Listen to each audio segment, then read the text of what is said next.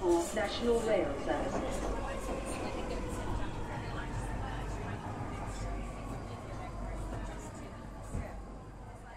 Bine ai revenit în stația Londra. Eu sunt Manuel Cheța de la manuelcheța.com și tu asculti podcastul Un român în Londra. Suntem la episodul numărul 236 denumit No Candy Shops for You.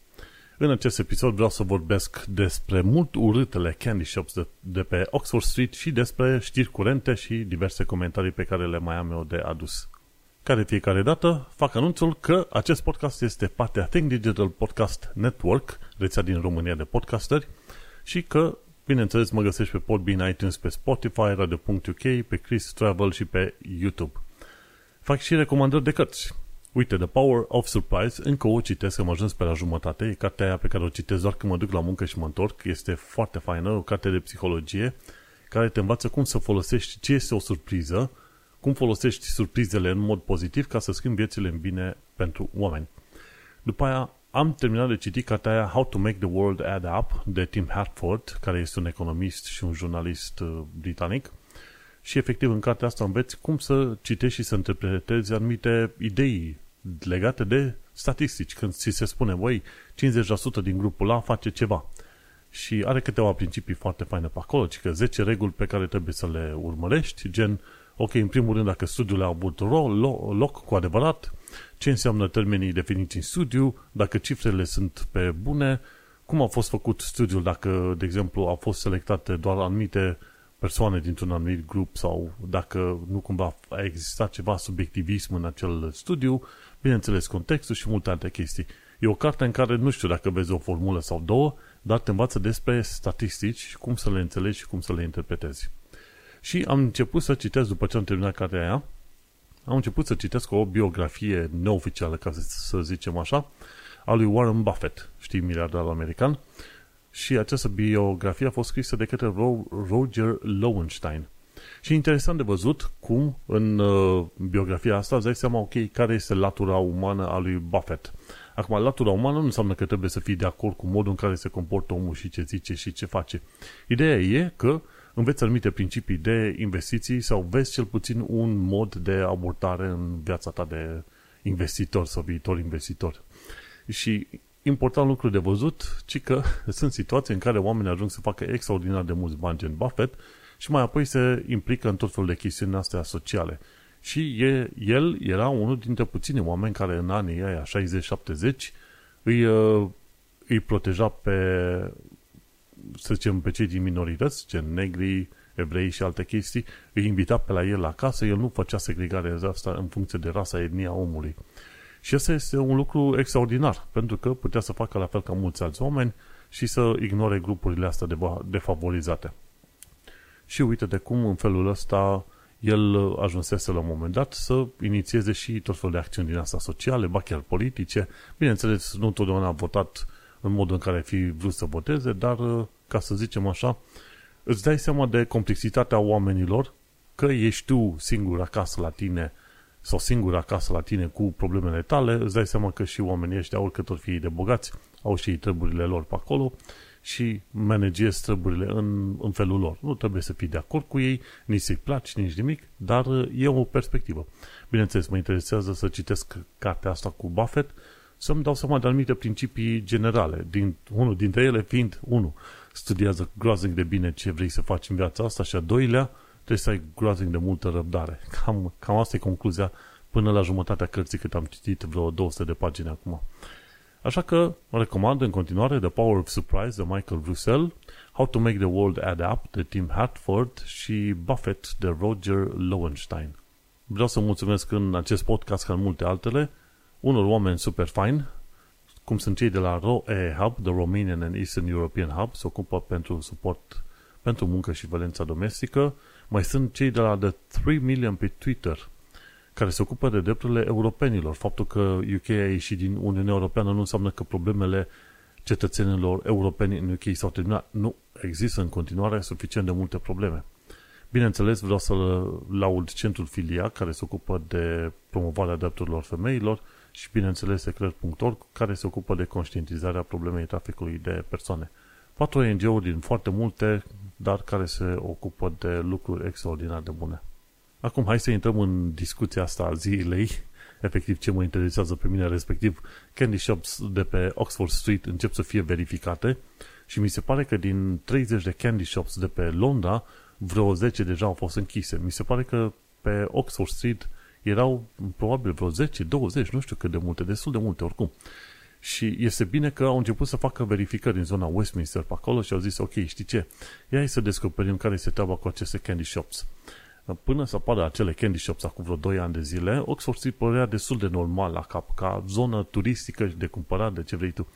După ce au apărut asta cu candy shops, la fiecare, să zicem, 50 de metri, ceva de genul ăsta, vedeai uh, magazinele astea care arată ca un fel de bazar în ăsta ordinar. Nu se potrivește nici în design, nici în, uh, să zicem, uh, psihic, era să zic, în spirit cu Oxford Street. Și bineînțeles, ce au descoperit ăștia de la Westminster Council când au început să facă verificările a fost faptul că se vindeau multe produse contrafăcute, inclusiv Rolex-uri, că așa zise originale.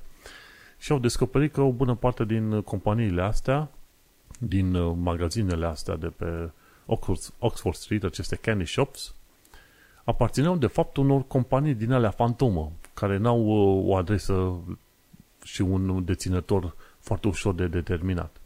Și așa, uită-te că mi se pare că au reușit să închidă vreo 10 magazine, vreo, două, vreo câteva dintre ele au plătit amenzi vreo 250 de mii, pentru că ce făceau? Pe lângă faptul că vindeau dulciuri din alea, așa zise, americane, poate chiar americane, dar la prețuri exorbitante, îți vindeau produse contrafăcute și nici nu plăteau taxe, știi, evaziune fiscală.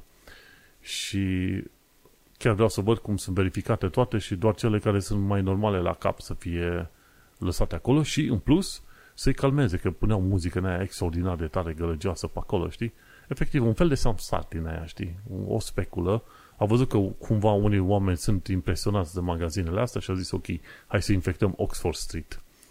Și la fel cum sunt cu acele pedicaburi, două lucruri care sunt foarte urâte pe zona aia sunt pedicaburile și Oxford Street, uh, acele candy shops. Și e bine că încep să facă verificările și să închidă magazinele acolo unde trebuie. Pentru că, de ce, de ce să te duci într-un loc unde crezi că primești un produs dacă vând produse false, ce te face să crezi că dulciurile americane, așa zis americane pe care le vând ei, sunt cu adevărat dulciuri americane? Unu, și a doua, dacă sunt chiar în regulă, adică să respecte normele de sănătate, înțelegi? Și acolo e mica mea mare problemă cu aceste candy shops de pe Oxford Street. Și cine știe, vom vedea ce va mai fi pe mai departe, dar abia aștept dacă se poate să fie închise toate. În locul lor, în mod sigur, pot să vină alte magazine. Deși, din ce am aflat de curând, anul viitor va fi declarat în mod oficial uh, recesiune, iar Parisul se pare că bursa din Paris a depășit bursa din Londra pentru prima oară în nu știu cât timp. Trăim vremuri interesante. Dar asta nu înseamnă că pe Oxford Street nu vor veni magazine relativ uh, chiar făinuțe în care să te duci să te plimbi și tu ca tot omul, dacă tot vrei și tot insisti. Părerea mea generală este că Oxford Street este overrated. Te duci odată și ar trebui să-ți ajungă. Dar există anumite momente în care vreau să te duci, gen în perioada Crăciunului. Vezi foarte multe luminițe. Pe Oxford Street și pe Regent Street sunt uh, luminițe din alea foarte fain organizate pe acolo și chiar merită vizitat, cum a zis, din când în când. Nu să te duci foarte des ca la mall, pentru că efectiv e supraplin, e plin de turiști și, bineînțeles, plin și de hoți de bunzunare și de telefoane, așa că trebuie să ai grijă mare pe acolo, fiind zonă foarte turistică. Și în rest, dacă te interesează să vizitezi chestii faine și vrei să și mănânci, vizitează străzile paralele Oxford Street. Nu direct Oxford Street, ci străzile paralele. Pentru că acolo găsești tot felul de buticuri foarte faine, tot ce, ce trebuie să faci, să te duci cam la 100-150 de metri mai la nord, mai la sud de Oxford Street și găsești localuri super faine, mâncare bună, pub ce vrei tu pe acolo. Și cam astea sunt sfaturile mele deocamdată legate de Oxford Street, așa că no more candy shops for you. O să trecem destul de repede la știri. Ideea este că în ultima săptămână nu s-au întâmplat lucruri extraordinare, am, mi-am început, să zicem, munca de săptămâna trecută la al patrulea job pe anul ăsta, foarte interesant. Pe LinkedIn-ul meu, când te duci, o să vezi. În ianuarie eram la Matches Fashion, în februarie eram deja angajat la Coma Payment, după aia în mai eram angajat la Wagestream și acum ajung să fiu angajat la o a patra firmă, dar pe care nu o să precizez decât după ce trec de perioada de probă. De obicei așa fac. Când îmi schimb locurile de muncă, precizez că lucrez la o nouă firmă doar după ce am trecut de perioada de probă. Și fiind pe rol de senior la firma asta la altă, cred că durează vreo 3 luni de zile perioada de probă. Vom trăi și vom vedea. Oricum este o firmă foarte cunoscută și super mega mișto și îmi place enorm de mult, ca să zic așa, la, la firma asta. Dar vedem, într-adevăr, 4 joburi pe an este un record și dacă era la un moment dat să vină o anumită firmă să mă cheme, la care chiar vreau să fiu, mai mult decât la ăștia aici, m-aș fi dus la ea și ajungeam probabil al cincilea job pe anul ăsta. Dar asta e, trăim și vom vedea cum este treaba. Ideea este că chiar ca developer senior, cum am povestit acum un episod sau două, munca este destul de grea ca să ajungi la firma la care îți, îți place. Am trecut printr-un proces de interviu destul de dureros, că la un moment dat și partenera mea suferea odată cu mine, zice, băi, dar cât mai durează interviurile astea și cât de mult te mai ține ăștia, trei ore într-un interviu, două ore, o oră. A fost uh, o lună și jumătate, probabil una dintre cele mai grele luni și jumătate din ultimii X ani de zile cât stau aici în UK. Dar a fost o experiență.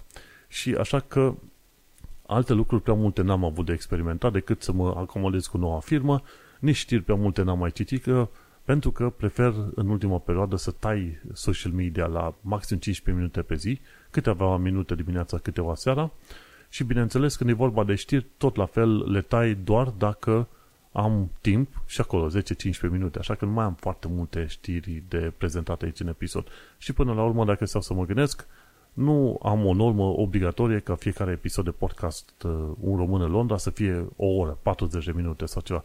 Dacă este ceva relevant și să le țin în 20, 25, 35 de minute, de ce nu? Cu asta mergem pe mai departe. Și acum hai să intrăm în știrile de zi cu zi. Înainte de știrile de zi cu zi, trebuie să recunosc faptul că sunt dăți în care văd că un episod nou de podcast a apărut la podcastul meu preferat, bine am mai multe, pe care le ascult și când văd că e episodul ceva mai scurt decât în alte dăți, chiar mă bucur. Zice, ok, hai că primesc informația care îmi trebuie și să duce mai departe omul ca să rămânem, să zicem, relevanți pe ceea ce trebuie să facem. Bun, la actualitatea britanică și londoneză, aici vreau să intru la, la știri internaționale, gen, uite-te că o rachetă rusească a omorât doi oameni în Polonia. Cea mai mare bănuială a tuturor oamenilor, adică a multor oameni, este faptul că racheta rusească nu a nimerit ținte așa cum trebuie. Se cam știe din ultimul an de zile că rachetele astea de croazieră rusești nu, nu nimeresc ținta întotdeauna acolo unde trebuie să se ducă. Au fost foarte multe rateuri când auzeau la un moment dat că o rachetă a căzut în, în mijlocul unei intersecții, ori a lovit un pod de pedes, ori chestii astea, lucruri care nu par a fi tocmai normale la cap, poți să-ți dai seama că de fapt au vrut să-l lovească un obiectiv din zona respectivă, gen o clădire militară sau ceva de genul ăsta. Și sunt șanse mari ca o asemenea rachetă, în loc să lovească obiectiv din Ucraina, a ajuns tocmai în Polonia. Ori îți arată cât de proști până la urmă sunt rușii când au curajul ăsta să trimită rachete chiar foarte aproape de granițele țărilor uh, care sunt învecinate cu Rusia. Pentru că ei n-au tehnologia suficient de bună încât să lovească exact unde trebuie. Și chiar dacă ar putea lovi exact unde trebuie, ar trebui să-și acorde câțiva kilometri buni marjă de eroare ca să nu cumva să treacă racheta dintr-o parte în alta. Ceea ce s-a întâmplat deja. Și nu ar fi prima oară, a mai fost o, un alt caz în care rachetă rusească a ajuns în Moldova. Nu știu acum cât de mult uh, a lovit și a, a rănit în Moldova, dar acum situația este mai intensă pentru că Pol- Polonia este membru NATO și dacă la un moment dat polonezii decid că de fapt a fost un atac din partea Rusiei să vadă, ok, care ar fi răspunsul NATO, atunci NATO va trebui să răspundă într-un anumit mod, care s-ar putea să nu fie prea simpatic. Nu neapărat să declare război, dar nici să nu se implice în Ucraina. Deci ai putea vedea că dacă NATO decide că ăla a fost un atac deliberat ca să vadă cum răspunde NATO, la un moment dat să stabilească, ok, jumătate din Ucraina este no-fly zone. Și cu asta, cu asta basta. Sunt curios să văd, mâine aflăm, efectiv podcastul ăsta, dacă mai întârzia o zi, aflam și noi mai multe detalii. Dar o să afli și tu de la știri. Vedem pe mai departe. Următoarea știre, Gun Salute pentru cei 74 de ani ai regelui Charles al III-lea. Este pentru prima oară când regele Charles a participat și la Remembrance Day, care e pe 11 noiembrie, și e ziua comemorării veteranilor din al doilea război mondial. Și sunt, sunt ceva, mi se pare că sunt o mână de oameni care au supraviețuit de, de atunci, care au fost în război britanici, care au ajuns la 100 și ceva de ani în perioada asta. Chiar era un interviu la un moment dat cu un soldat veteran britanic care a luptat în 1900, uh, în, uh, în primul război mondial. Deci Remembrance Day este pentru primul război mondial. Și interesant lucru, într-adevăr, a fost și un salut cu tunurile pentru cei 74 de ani ai regelui Charles. E prima oară când primește un asemenea salut din poziția de rege. Foarte interesant, sunt tot felul de chestii pe care le, le vede și le trăiește el ca fiind prima oară. Îți dai seama, cel mai în vârstă um, rege din uh, toată lumea, mi se pare. Dar uh, cine știe? Dat fiind uh, longevitatea familiei regale, adică fiecare individ trăind până pe la vreo 90 ceva de ani de zile, mai are vreo 20 de ani liniștit. Liniștit. Mergem pe mai departe. Aflăm că economia este lovită de incertitudine.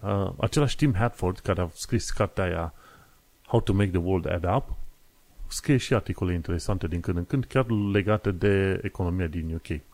Și el a povestit acolo, zice, un lucru mai rău decât decizii proaste e situația de incertitudine. Ceva de genul, mai bine zim nu, decât să mă lași așa în, în suspens, în suspensie. Și chiar asta spune și Tim Hadford acolo. Măi, ce decizie e? Că e bună, că era?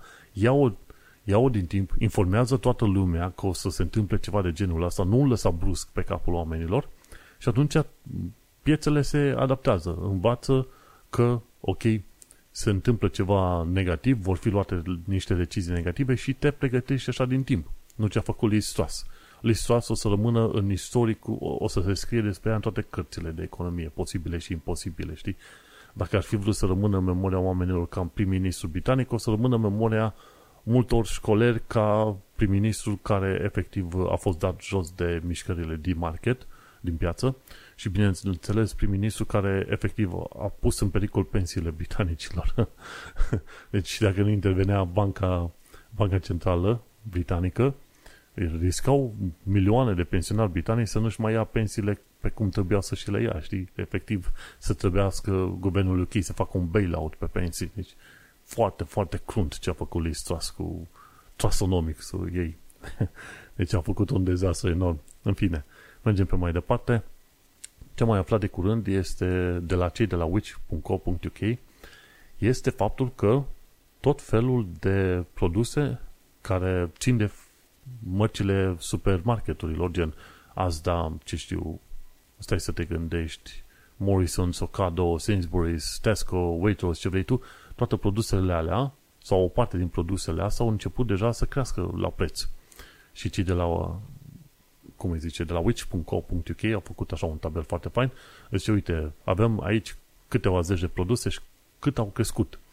Și, de exemplu, Heinz Tomato Ketchup a crescut cu 50%, după aia aveam sos Dolmio de lasagne, a crescut cu 47%, după aia, stai să te uiți, alte chestii care ar fi mai interesante, gen uh, butter chicken cooking sauce cu 39%, după aia maioneză a crescut cu 35%, după aia, stai să te uiți, înghețată a crescut cu vreo 26% și Chief Power and Shine Bathroom Cleaner a crescut cu 20%. Și acum stai să te uiți, verificarea asta a fost făcută, cum să zic, pe 79 de produse brânduite de la Asda, Morrison, Socado și așa mai departe, în perioada septembrie-octombrie 2020 versus 2022. Deci, efectiv, s-a comparat cu acum 2 ani de zile. Acum, dacă stai să te uiți bine, din, de la votul cu Brexit, prețurile au crescut și foarte multe produse, de fapt, uh, s-au dublat sau poate chiar s-au triplat în preț. Ce luai înainte cu o liră, îi plătești acum o liră 50, 2 lire, 2 lire 50, tot felul de produse din astea. Și tot ce trebuie să faci este să te uiți la un bon din perioada aia 2016 și îți dai seama 2015-2016 și te uiți acum și nu poți să dai vina pe inflație, pentru că inflația mare a apărut abia acum, în un an și ceva. Nu un timp foarte mare, așa că prețurile au crescut și se pare că o să mai crească o perioadă. Și cam, cam trist, mai ales pentru că dacă stai să te uiți la tot felul de tabeluri cu, prețuri de creș- cu crește de prețuri, produsele cele mai ieftine s-au dublat, poate chiar s-au triplat în ultimii câțiva ani de zile, pe când produsele alea mai scumpe pe care totuși le iau oamenii de la Waitrose sau ceva de genul, au crescut cu poate 10, 15, maxim 17%. Și interesantă chestie, o bună parte din, din oamenii care au votat Brexit au fost din oamenii din uh, pătura muncitoare. Și atunci acei oameni care au zis, băi, vrem Brexit, că o să ne fie mai bine, tot acei oameni ajung să fie loviți și afectați de aceste mărire foarte mari de prețuri în gama de produse mai ieftine. Trist. La asta mai pui și faptul că vine o iarnă destul de dificilă și îți dai seama că e o perioadă chiar, chiar aiurea, ca să zicem așa. În mod normal ai fi zis că Brexitul oricum dădea puțin peste cap, puțin sau puțin mai mult peste cap treb- treburile în UK, Brexitul ăsta, însă pe lângă asta îți dai seama veni mai multe alte necazuri plus niște incompetențe la conducere. Știi cum e? Pe de altă parte, hai să nu facem tragedia mult mai mare decât uh, e. Pentru că în, în situații similare în România ar fi fost mult mai greu. Deși și aici sunt oameni care își fac probleme cu câte mese să mănânce pe zi sau nu, în România un necaz de genul ăsta, deci toate chestiile astea acumulate care au venit pe UK, în România ar fi generat o, o situație și o viață mult, mult, mult mai grea. Așa că de obicei când auzi de crize mari pe UK, nu o să descoperi, nu o să retrăiești, să zicem, viața din anii 90 în România, ca să zicem. Cei care au trecut prin perioada aia vor compara toată viața lor, situațiile prin care trec cu acei anii 90 și vor ști, băi, este mai rău decât atunci sau mai bine. O următoare știre este ceva legat de Matt Hancock. Nu știu cum, pe Matt Hancock l-a lovit celebritatea, că s-a dus la I'm a Celebrity, în timp ce el e, să zicem, membru în Parlamentul Britanic. A fost suspendat din poziția de parlamentar și acum s-a dus la I'm a Celebrity într-o junglă undeva din Australia. Și îți dai seama, dacă mai ții minte, Matt Hancock a managuit foarte prost tot răspunsul ăsta cu COVID-ul. O mulțime de oameni au murit on his watch, ca să zicem așa, și, bineînțeles, nici el nu a respectat regulile stabilite anti-COVID, cum mulți alții din trupa lui Boris Johnson au respectat-o. Și atunci, ce zice? Băi, mă duc la emisiunea asta I'm a Celebrity, pentru că cumva, teoretic, el vrea să fie mai aproape de oameni și să-și ceară scuze. Nu știu sigur dacă ăla e modul cel mai bun prin care să-și cer scuze, dar la un moment dat, uite că mai multe fundații, mai multe grupuri de oameni supărați pe faptul că rudele lor au murit în vremea COVID din cauza măsurilor proaste luate de Matt Hancock, au închiriat niște elicoptere, elicoptere, pardon, avioane, care purtau un mesaj foarte mare prin aer, chiar deasupra junglei unde erau ei și au spus, uite, uh, cei care își plâng părinții morți în vremea COVID-ului îți cer ca tu să te duci acasă, știi? În engleză zice COVID bereaved, say get out of here. Știi? Și o, o mulțime de oameni au cerut ca Hancock să fie scos afară din emisiunea I'm a Celebrity. Vom trăi și vom vedea, dar adevărul e că mi-a plăcut să văd că grupuri, grupuri de oameni s-au unit și fac proteste fiecare în modul lor mai inedit, proteste la Parlament și așa mai departe. În continuare există proteste pe UK, mi se pare, inclusiv cele cu Stop Oil sau ceva de genul ăsta. Deci nu, în UK, cultura protestelor și cultura voluntariatului sunt două culturi foarte puternice. Și hai să trecem la ultima știre din uh, zona asta. Respectiv este vorba de faptul că britanicii sunt uh, foarte interesați de soldații și britanicii care s-au dus în Ucraina și, bineînțeles, despre de soarta lor. Chiar uh, astăzi au fost prezentate câteva articole la BBC legate de britanici care au, mors, care au murit în războiul din Ucraina. Și se dau destul de multe detalii cu familiile care au vorbit, uh, cu familiile soldaților sau britanicilor care au luptat acolo și condițiile în care au murit și asta e un lucru extraordinar că oamenii au avut curaj să se ducă în Ucraina și nu. Cine a avut cu adevărat curaj să se ducă în Ucraina și să lupte acolo pentru ucrainieni, uh, merită toată lauda, tot curajul. Eu n-am curajul ăsta, dar mulți alții au avut curajul și s-au dus pe acolo. Și Acum, uh, îți dai seama, interesant lucru că, într-adevăr, oamenii îi uh, numesc eroi, îi, le, le, cum să zic, le poate îi son într-un fel, să zică, băi, sunteți oameni super mega mișto.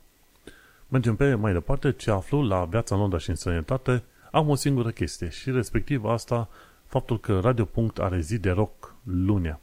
Asta nu știam eu, mi-a, mi-au trimis, mi-a, mi-a trimis chiar Horațiu Mircea Tușcă, care se ocupă de aceste, de câteva dintre emisiunile de la Radio Punct, mi-a trimis și zice, băi, uite că avem aici lunea, avem puterea muzicii cu Horațiu Tușcă și ultima oară mi se pare că au avut uh, invitați, gen Mircea Baniciu, Eugen Nuțescu, Alexandru Andrieș, Daniel Iancu, Dinu Olărașu, Marius Matache, pe care îl știu, holograf și așa mai departe. Și au o întâlnire cu muzica de rock, ei dau pe acolo lunea, seara, muzică folk rock. Acum, întâlnire în sensul că dau muzica oamenilor respectiv, nu chiar că se întâlnesc cu oamenii aia undeva nume. Și este foarte, foarte interesant. radio.com vezi dacă îți place, te bagi și e în stil de radio, un fel de radio din ăsta online. Mergem pe mai departe și o ultimă chestie pe astăzi și cred că o să și opresc aici episodul de podcast pentru că nu vreau să îl umflu chiar aiurea. Învață limba engleză și cultura britanică, ci că de ce sunt numite atât de multe lucruri poartă numele de Jersey, cum e Jersey Polo, adică Plover Jersey, sau uh, Oi Jersey, sau tot felul de chestiuni. E o insulă în sudul UK-ului, foarte aproape de Franța, se numește Jersey. Și acolo, ci că aveau anumite tipuri de oi, tipuri, auzi, de parcă sunt lucruri, anumite rase de oi și de vaci și un anumit stil de îmbrăcăminte, iar acel stil de îmbrăcăminte, acele oi, acele vaci, au ajuns să fie exportate peste tot prin lume. Și de-aia auzi de orașe lângă New York, gen New Jersey sau Jersey, Jersey Shores sau tot felul de chestii Jersey la lucruri și la locuri, pentru că oamenii respectivi erau, uh, fiind și insulă, bineînțeles că veneau mulți oameni cu corăbile pe acolo și plecau după aia mai departe. Și uite, în felul ăsta, o insulă destul de micuță a ajuns să fie cunoscută peste tot prin lume, sub, uh, sub tot felul de, cu, cu tot felul de ocazii din astea. Este interesant, bineînțeles, îți dai seama, foarte mulți oameni critică faptul că dacă cineva strănută în vest, toată planeta ascultă. Și cam asta este adevărul, pentru că au fost, au avut o influență foarte mare din punct de vedere istoric și politic și ce vrei tu pe acolo. Și tocmai de aceea îți dai seama lucruri care se întâmplă în UK sau în SUA au reverberații pe toată planeta. De ce crezi tu că se duc oameni care fac tot felul de aplicații, programe interesante, că asta mă interesează în domeniul meu, se duc până la urmă, vin în UK sau se duc după aia în America în, în dorința lor de a crește produsul respectiv și de a ajunge global. Pentru că ai un punct, o rampă de lansare din Londra sau din, uh, să zicem, uh, New York ori din Los Angeles, Los Angeles, pardon, San Francisco și să te duci peste tot în lumea asta largă. Normal că dacă tu faci un produs, nu te duci undeva în fundul Argentinei într-un sat necunoscut, nu? Te duci tot undeva unde ai influența cea mai mare. Și îți dai seama, odată ce țările astea două au influență mare, vor continua să aibă în continuare influență foarte, foarte mare. Uite că aici încheiem episodul acesta de podcast. Într-adevăr, în ultima săptămână și ceva am avut mai mult de muncă pentru noul job și atunci am petrecut mai puțin timp urmărind știri și mai mult timp fiind concentrat pe muncă, dar uh, uite-te că un episod de jumătate de oră, de ce nu, poate să fie chiar mai mult decât suficient. Noi ne mai auzim pe data viitoare, îți urez succes. Dacă ai idei și subiecte despre care să vorbesc, de ce nu, trimite un mesaj pe manuelcheța.com, iar noi ne mai auzim pe data viitoare. Succes! Change here for National Rail Services.